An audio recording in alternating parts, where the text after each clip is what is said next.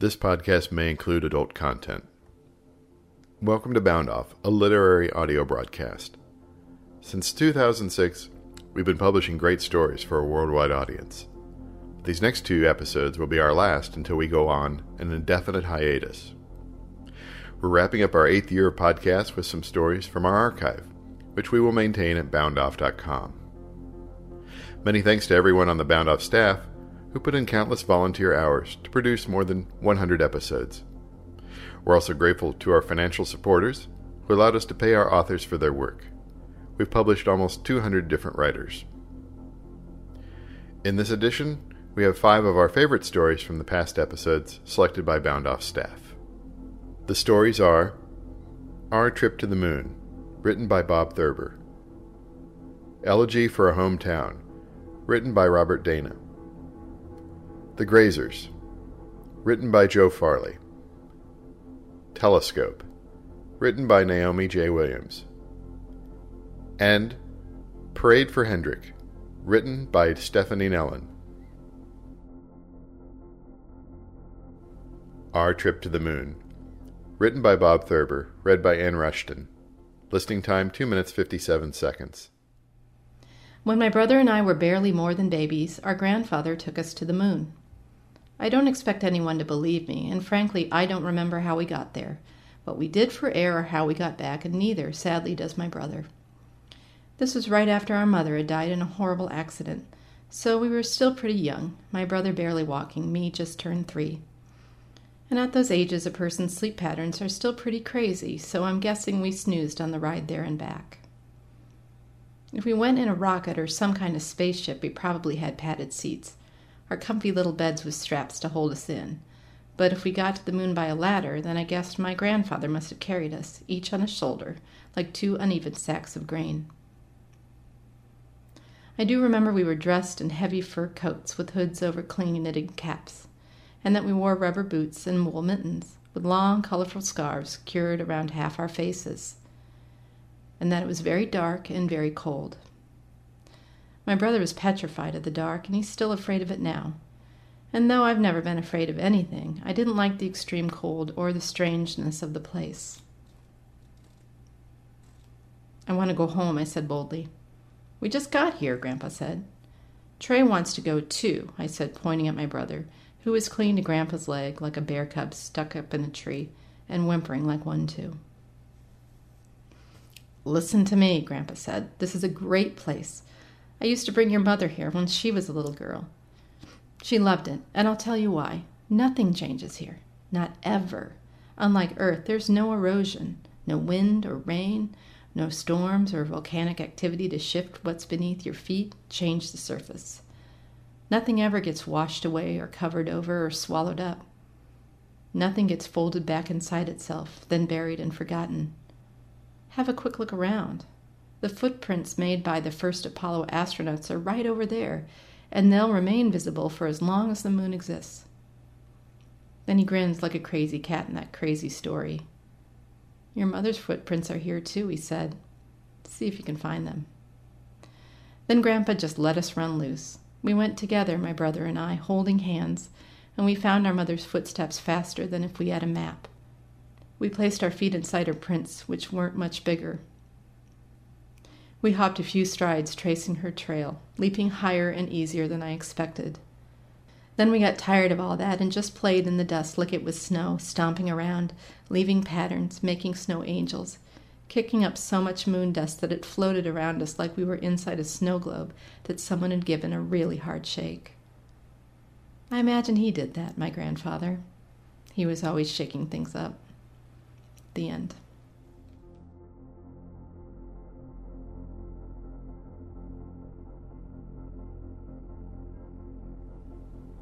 Elegy for a Hometown, written and read by Robert Dana. Listening time three and a half minutes. Uh, Elegy for a Hometown. I'm done now with the dark houses of the East, my hometown. The book is closing on my generation. Skinner Satin Mills long gone to producing brass and machine gun clips and milk bottle caps, are now themselves long gone. And the orchard of 10,000 apple trees that fed our insatiable boyish hungers, a wilderness of stumps and weeds. Even the rivers changed course, leaving Walpole's Cove bleached and dry, where in winter the local farmers sawed thick blocks of ice, skidding them up a frozen ramp to waiting wagons. Horses named Belle and Sophie, stamping and steaming and shaking their harnesses until they rang. My Polack neighbor's dairy farm's now a golf course. Tees and greens and easy fairways. We once killed black snakes there through the long summers, and forking up corners, saved the sweet smelling windrowed hay from oncoming rain chaff stinging our sweat drenched bodies like shirts of nettle. So, what's to say when a whole chunk of your life comes up missing? You say to yourself, well, there it is. Or, well, there it was, wasn't it? God's his own voyeur. After more than half a century, I walk the town with the only man who knows my name.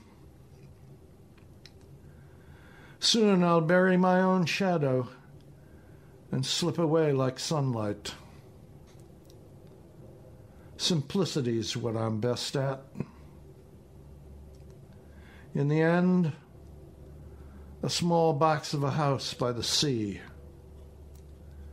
no electricity, no running water, dirt floored.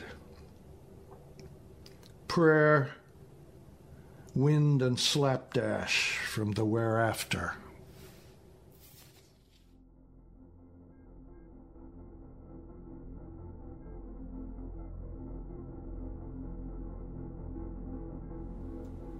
The Grazers, written by Joe Farley, read by Mark Rushton. Listening time 5 minutes 22 seconds. We were at the onset of our teen years, about 10 or so of us, wild in the streets during the summer before our eighth grade year. Our fathers worked blue collar jobs at nearby steel mills and manufacturing plants.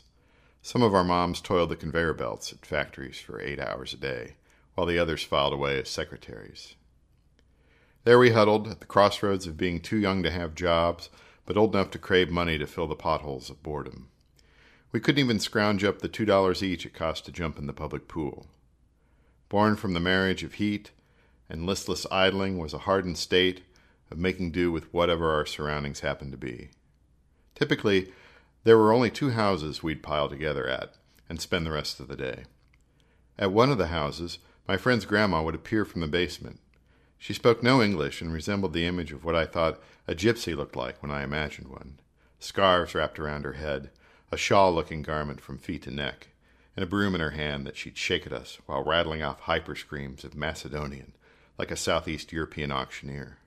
One nickname she would address all of us by, I'd learned by the loose translation of, was, quote, cattle of all cattle. She was right. We were animals.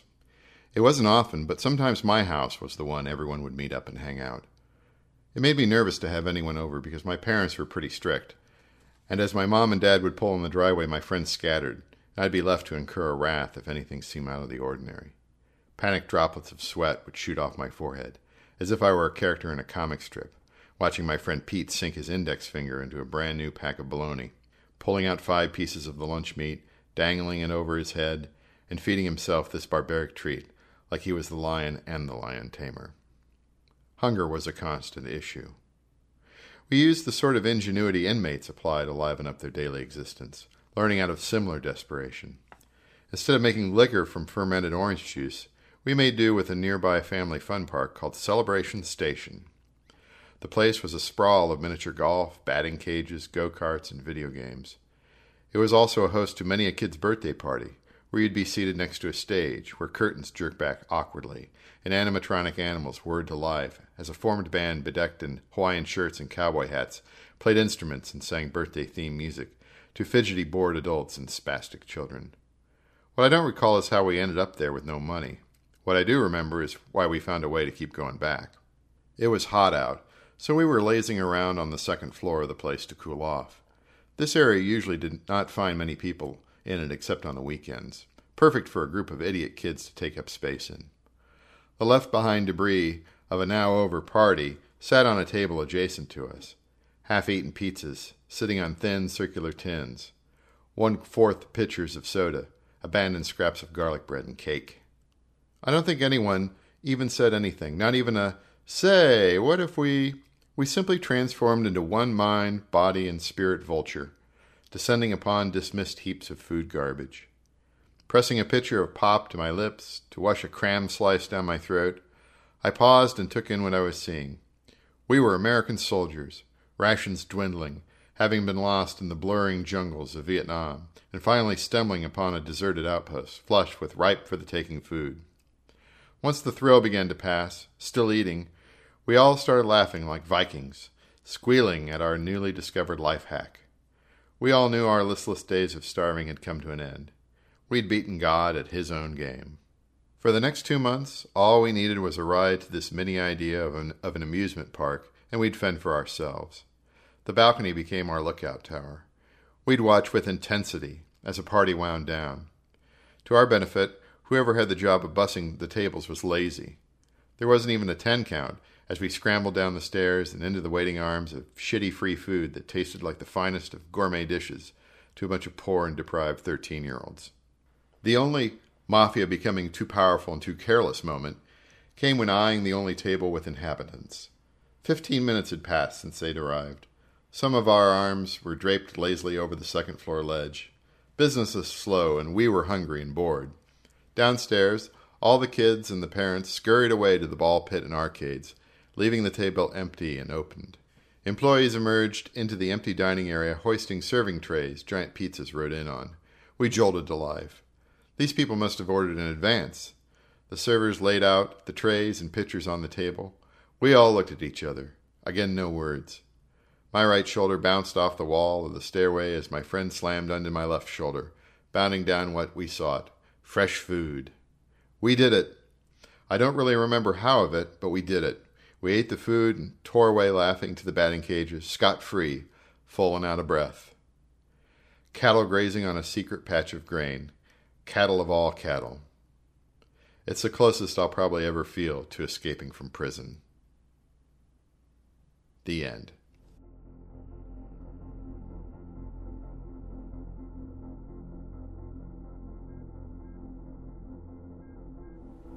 Telescope. Written and read by Naomi J. Williams. Listing time 13 minutes. Telescope. We lost the Calder in 1825. I was never afraid during the wreck or after. By then I had come to understand the uselessness of fear. It was one of the things I learned, living on board as the captain's wife. I had not set out to learn it, of course. That is the way of lessons at sea. They come at you without warning, without your curiosity, without your consent. Like the telescope. I had certainly never wondered how it would feel to have a telescope break in pieces over my head, but I learned it all the same. That was a month before the wreck. I had occasionally tried the telescope, but never could see what the men saw, though I looked till my eyes ached for looking.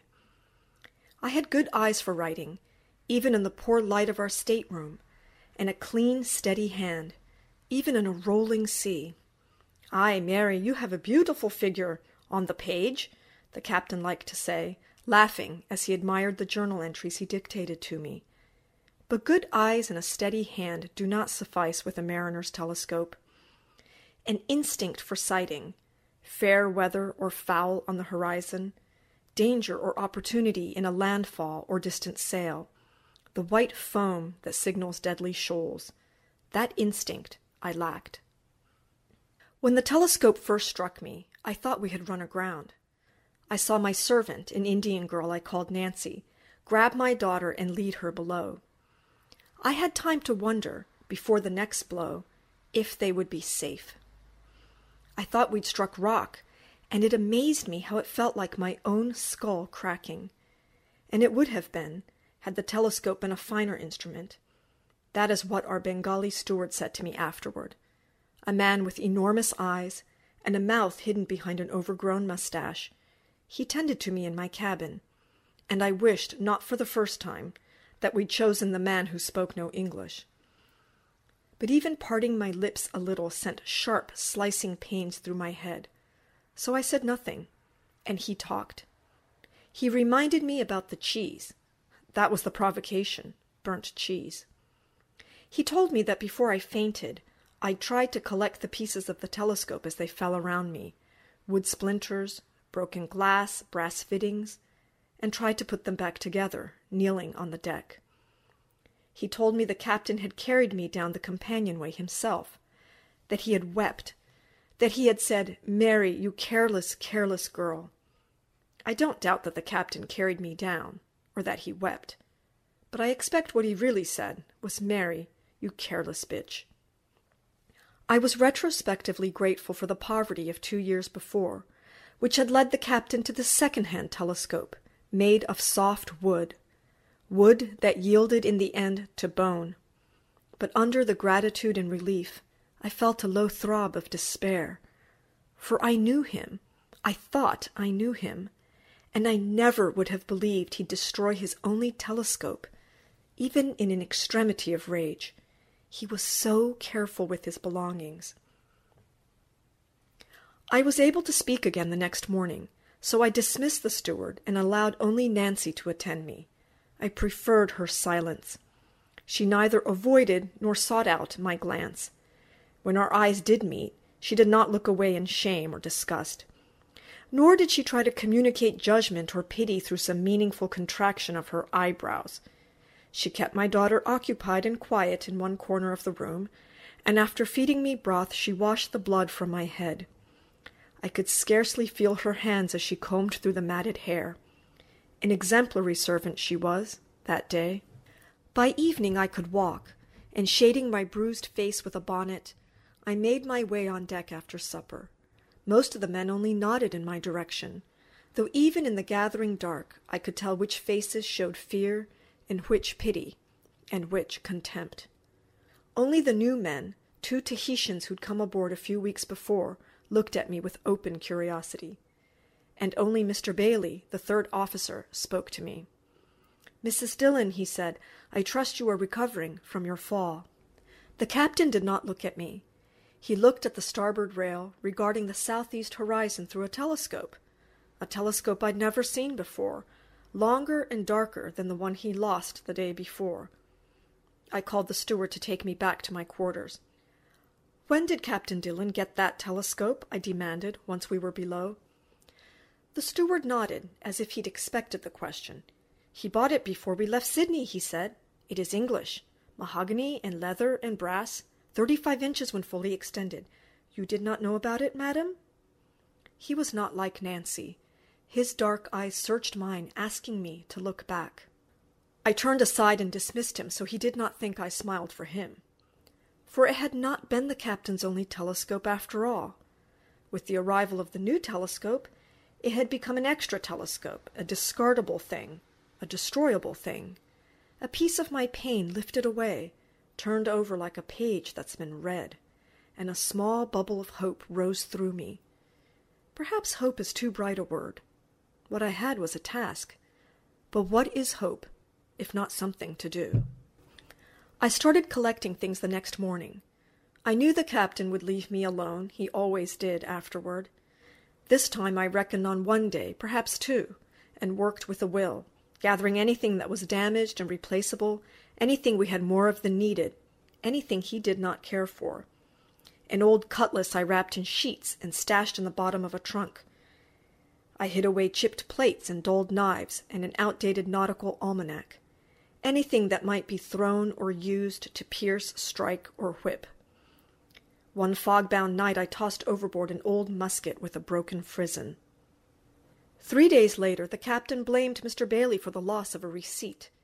He grabbed something off his desk, and Mr. Bailey put up his arm, expecting the volley. But it didn't come.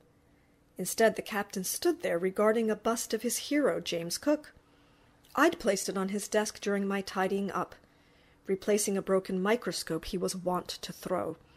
What the devil! he cried, then dismissed Bailey, shouting about incompetent officers. My whole body felt lighter at that moment, but there was still so much left to do. We must look for things Captain Dillon does not need, I told the servant that evening.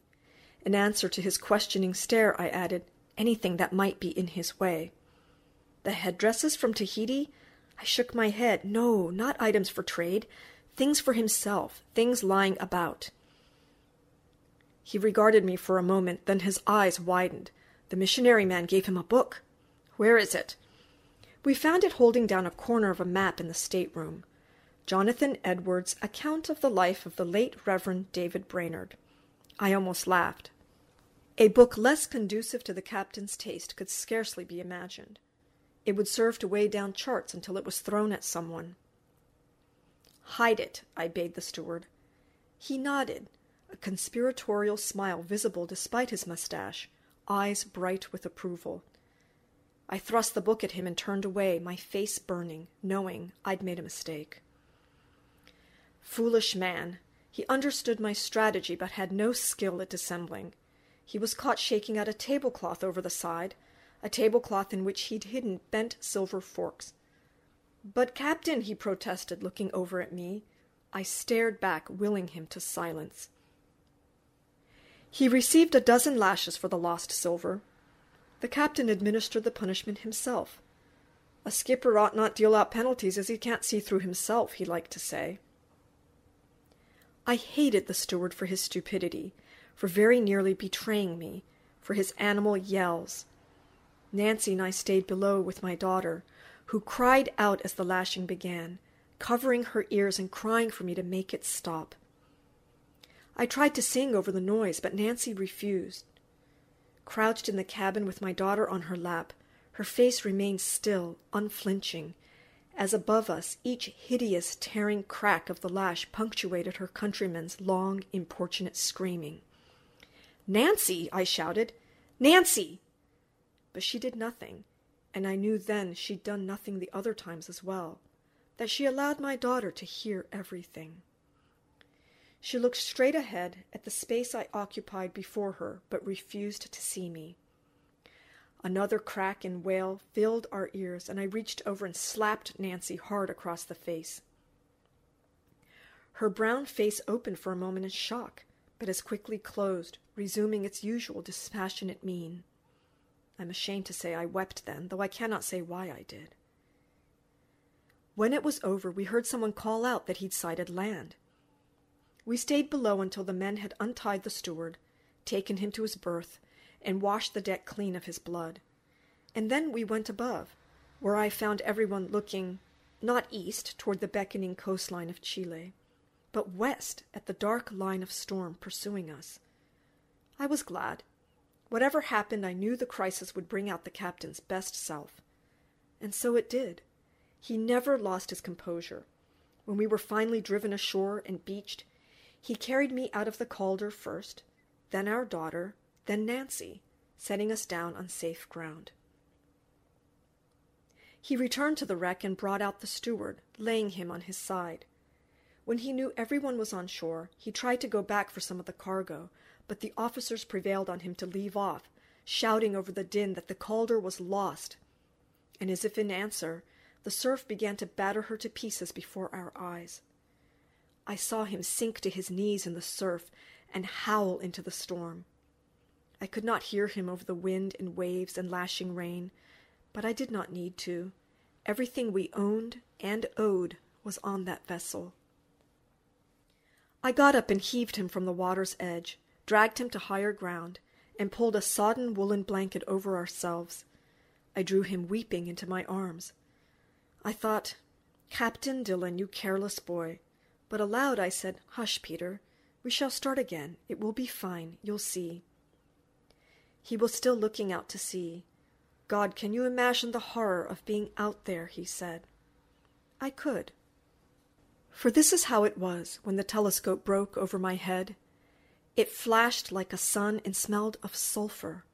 And after that moment of partial coherence, when I thought we'd run aground, when I wondered if my daughter was safe, I passed into madness, and I believed, truly believed, that I was the ship, that I had run aground, that the cracking and splitting that rang in my head were my deck staved in, that the keening wail was my hull shivering itself apart. I did not wonder at it. A ship is a living thing. It can sicken. It takes on water and worms and barnacles from without, and fear and resentment and secrets from within. A ship eaten away at like that cannot survive for long. The steward would sneak off during the night and disappear into Valparaiso. But first we huddled together on the beach, officers and crew and servants, the captain and our daughter and me, irrespective of station, and watched in helpless wonder as the waves pounded our ship into splinters and dragged her innards out to sea. I was glad to see it go, for all it meant we had nothing left with which to buy or sell. It would take a long time for the captain to amass another arsenal of incidental objects.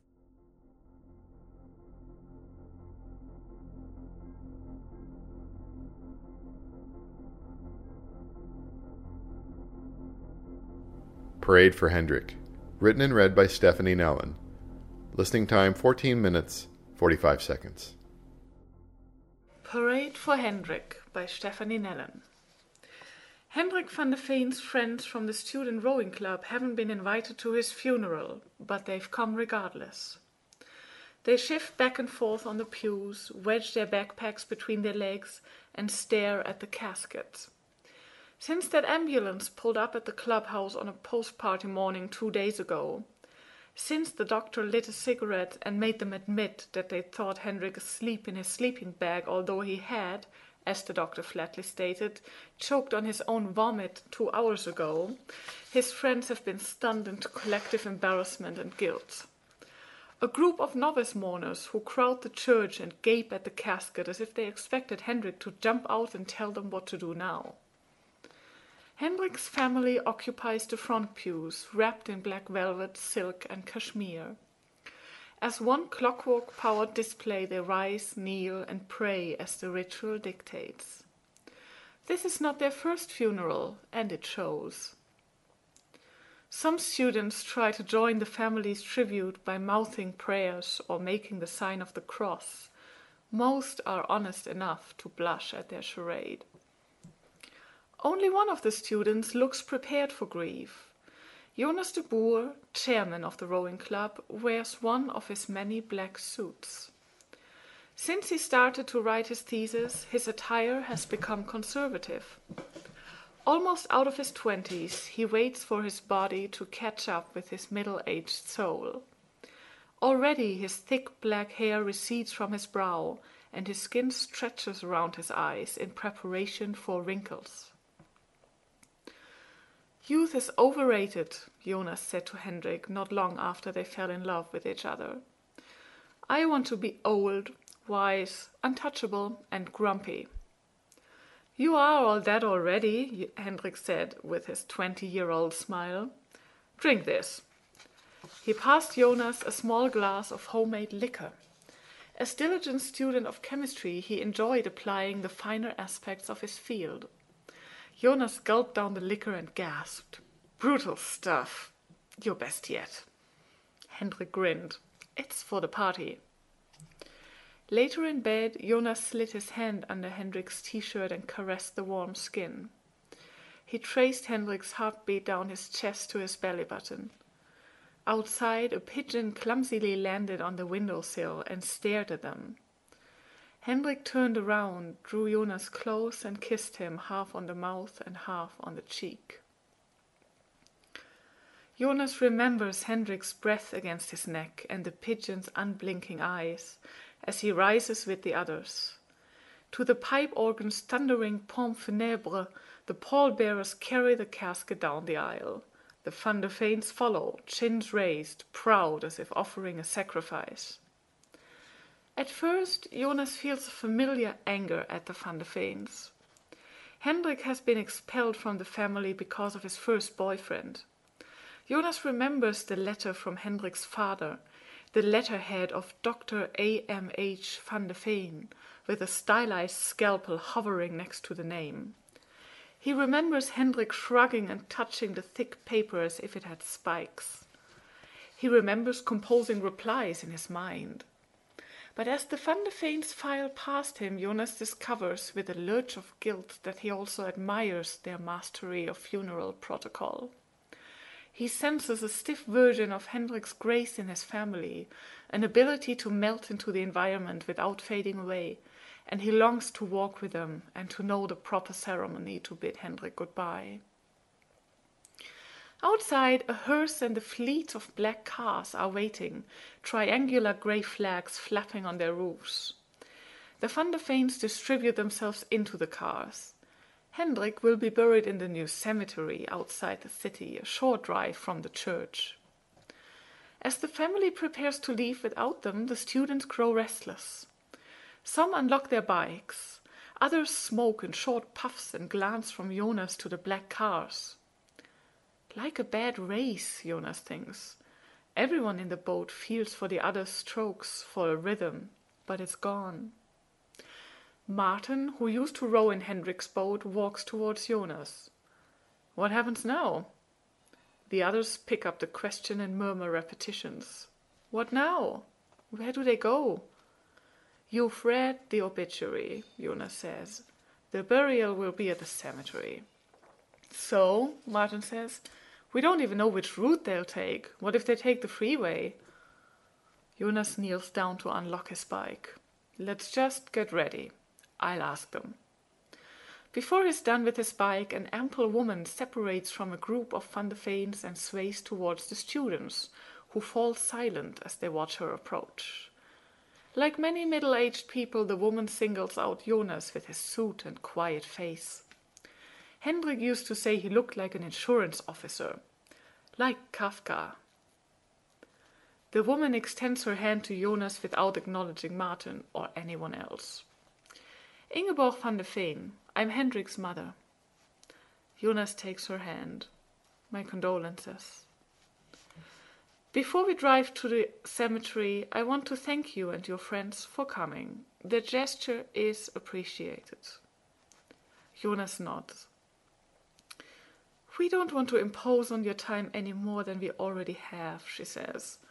I'm sure you have lectures to go to or some rowing obligations. She inhales as if she wanted to push Jonas back with her chest. With his rough voice, Martin interrupts. We're here on our bikes. If you don't want to go fast, we can trail along. We'd like to. He was our friend. The other students murmur in agreement. Ingeborg van der Veen glances at them over Jonas's shoulder. Your friend, she says. You were too drunk to notice he was dying. She points at Martin. If Hendrik was still alive, he wouldn't call you his friend. She looks at the others or any of you. Martin looks from the pointing finger to her face. It's true, it's kind of a grisly way to die, and we know it's partly our fault, and that's why we thought you might appreciate a grisly way to die. Martin takes a step back. He looks at her finger as if it had the power to smite him. Maybe that word was dumb. Okay, but it's somehow shocking to have your best friend die the way people died in the 60s. It's so old fashioned, you can't believe it happened. Ingeborg van der Veen moves the finger towards Martin's chest. Old fashioned? Not in a romantic way or anything, Martin says. The pallbearers slide the casket into the hearse and shut the doors with a smack. As one, the students startle. Martin and Hendrik's mother freeze, her finger pointing at his chest, his mouth open. The driver of the hearse starts the engine. Ingeborg van der Veen retracts her finger and smiles a gratified feline smile. Goodbye? Don't come along. We don't want you. And Hendrik wouldn't have wanted you either. She leaves. The students look at Jonas, who still holds the bike lock in his left hand. Ingeborg van der Veen's last words echo in his mind. Hendrik wouldn't have wanted you either. He wonders whether this is true. Suppose they would hear faint scratches and complaints from inside the coffin, and upon opening it again discover that Hendrik was hung over but alive. Hendrik would sit up in his burial suit, groan, and upset his burial hairdo by scratching his head. He would loosen his tie, throw a silk pillow at Martin, and say, About time. It's impossible to breathe in this box. Jonas tries to imagine Hendrik raising his chin in the Van der Veen fashion, saying, I don't want you here. Go away. He can't. He imagines Hendrik wrapping his arms around his legs and resting his head on his kneecaps in this casket which looks like an ugly boat. He imagines meeting Hendrik's gaze. Gripping the bike lock tighter, he imagines Hendrik's smile. Hendrik, he imagines asking, what do you want us to do? Someone pats Jonas's shoulder. Martin. What are we going to do now? Jonas clicks the lock shut and slides it over the handlebar. Get ready. We'll go along. Narrow streets twist around the church. The students easily keep up with the cars. The cobblestones make the bells on the students' handlebars tinkle. It drizzles. Jonas is cold in his thin suit, but the hypnotic pedaling calms him down. His body remembers the mornings before a race, the solemn approach to the starting line, each slow stroke exaggerated to build up the rhythm, the connection with the others. He smells the river, hears the oars dip into the water. On the bike next to him is Martin, shifting his jaw in what Jonas has come to know as deep concentration. Pedestrians stop to stare at the unusual funeral parade. One girl laughs and waves at them, immediately scolded by her girlfriend who points at the hearse. Outside the city center, the parade picks up speed. Jonas's legs adjust without him noticing. Over his shoulder, he sees his friends hunched over the handlebars, pedaling in the same rhythm. They are focused on the cars ahead of them now, careful not to lose them. The black cars try to shake them by speeding and weaving a pattern between lanes, but Hendrik's friends keep up with them, a dangling silver thread of bikes floating through the late morning traffic. Jonas thinks it is a race. He feels the familiar pull and glide forward, shooting down the river. Before them, the traffic light turns red, the students brake. The Van der Veens almost escape, but Martin just rides on across the intersection, past the honking cars. Come on, he shouts over his shoulder. The others follow. The cars honk louder, and Martin continues shouting, Come on! One stroke a meter, you sissies! Hendrik loved every race he rode. He would close his eyes, pull the oar to his chest, slide backwards and forwards again and again until they'd reached the finish line, where he would open his eyes and ask, Did we win? They'd won often, but who could forget how, after a humiliating loss against the other club, their boat floating dejected behind the finish line while their competitors chanted, We are the champions, Hendrik grinned and asked his teammates, Great race, huh? The others groaned and splashed him with water. No, we lost, idiot. Cars and bikes reached the intersection with the Emma Viaduct, a busy road leading up to the freeway.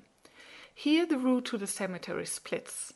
Mourners in a hurry take a right onto the Emma Viaduct, all others follow the scenic detour straight on. They'll take the freeway, Martin pants. I would if I was them. Hearse and black cars put out their turn signals. A right, of course. See, Martin says. Cars thunder past on the freeway below. Great view, Martin says, face slick with sweat. He licks his lips. So, what do we do now? What Hendrik would have done, Jonas says. He and Martin look at each other. We'll lose them on the freeway, Martin says. But it'll be a great race, they want to say together, but their voices become muddled and it sounds like it'll be great anyways. With a deep breath, Jonas turns around and points to the right. Subdued cheers and some incredulous stares answer him. Jonas points right again. The signal jumps to green, the cars shoot forward, engines roaring. Jonas pedals as fast and hard as he can, as if he could drag the others along. Go on, he shouts, waving forward with one hand. To the freeway! The cars pick up speed as they approach the downward curve of the freeway ramp. Deafened by traffic, exhaust filling his lungs, Jonas flies over the fresh asphalt. The wind tears at his hair. Cars zip past on the freeway like bullets. Jonas glues his gaze to the final car in the Van der Veen string and spots an old man staring back at him through the rear window. The man's hairless skin stretches over his skull, and his deep eye sockets mirror the hollow cheeks. As Jonas shoots forward the freeway, the old man opens his mouth, a gaping, toothless hole, and shouts? He laughs! A wild laugh Jonas can almost hear through the traffic noise. One after the other, the hearse and the black cars enter the freeway. Eyes locked with the old man, Jonas follows. Cars brake, honk, and swerve into the left lane, forced into making room for the students. Jonas and his friends breach the traffic barrier. After a moment, the cars tear loose from the bikes and become black dots on the horizon. Jonas slows down, legs numb, face throbbing, his tie rippling behind him. He turns around to see his friends' faces. Martin pulls up to his side and gives an ecstatic howl. Jonas lets go of the handlebars then and spreads his arms to the wind. He feels like a sail as he coasts down the road, limp cloth, made taut and strong for a moment by a storm of love. Listener supported Bound Off is made possible by grants from the Kern Family Endowed Fund. Further support comes from the Google Grants Program. Thanks for listening to this edition of Bound Off. Copyright Bound Off and the respective authors, all rights reserved.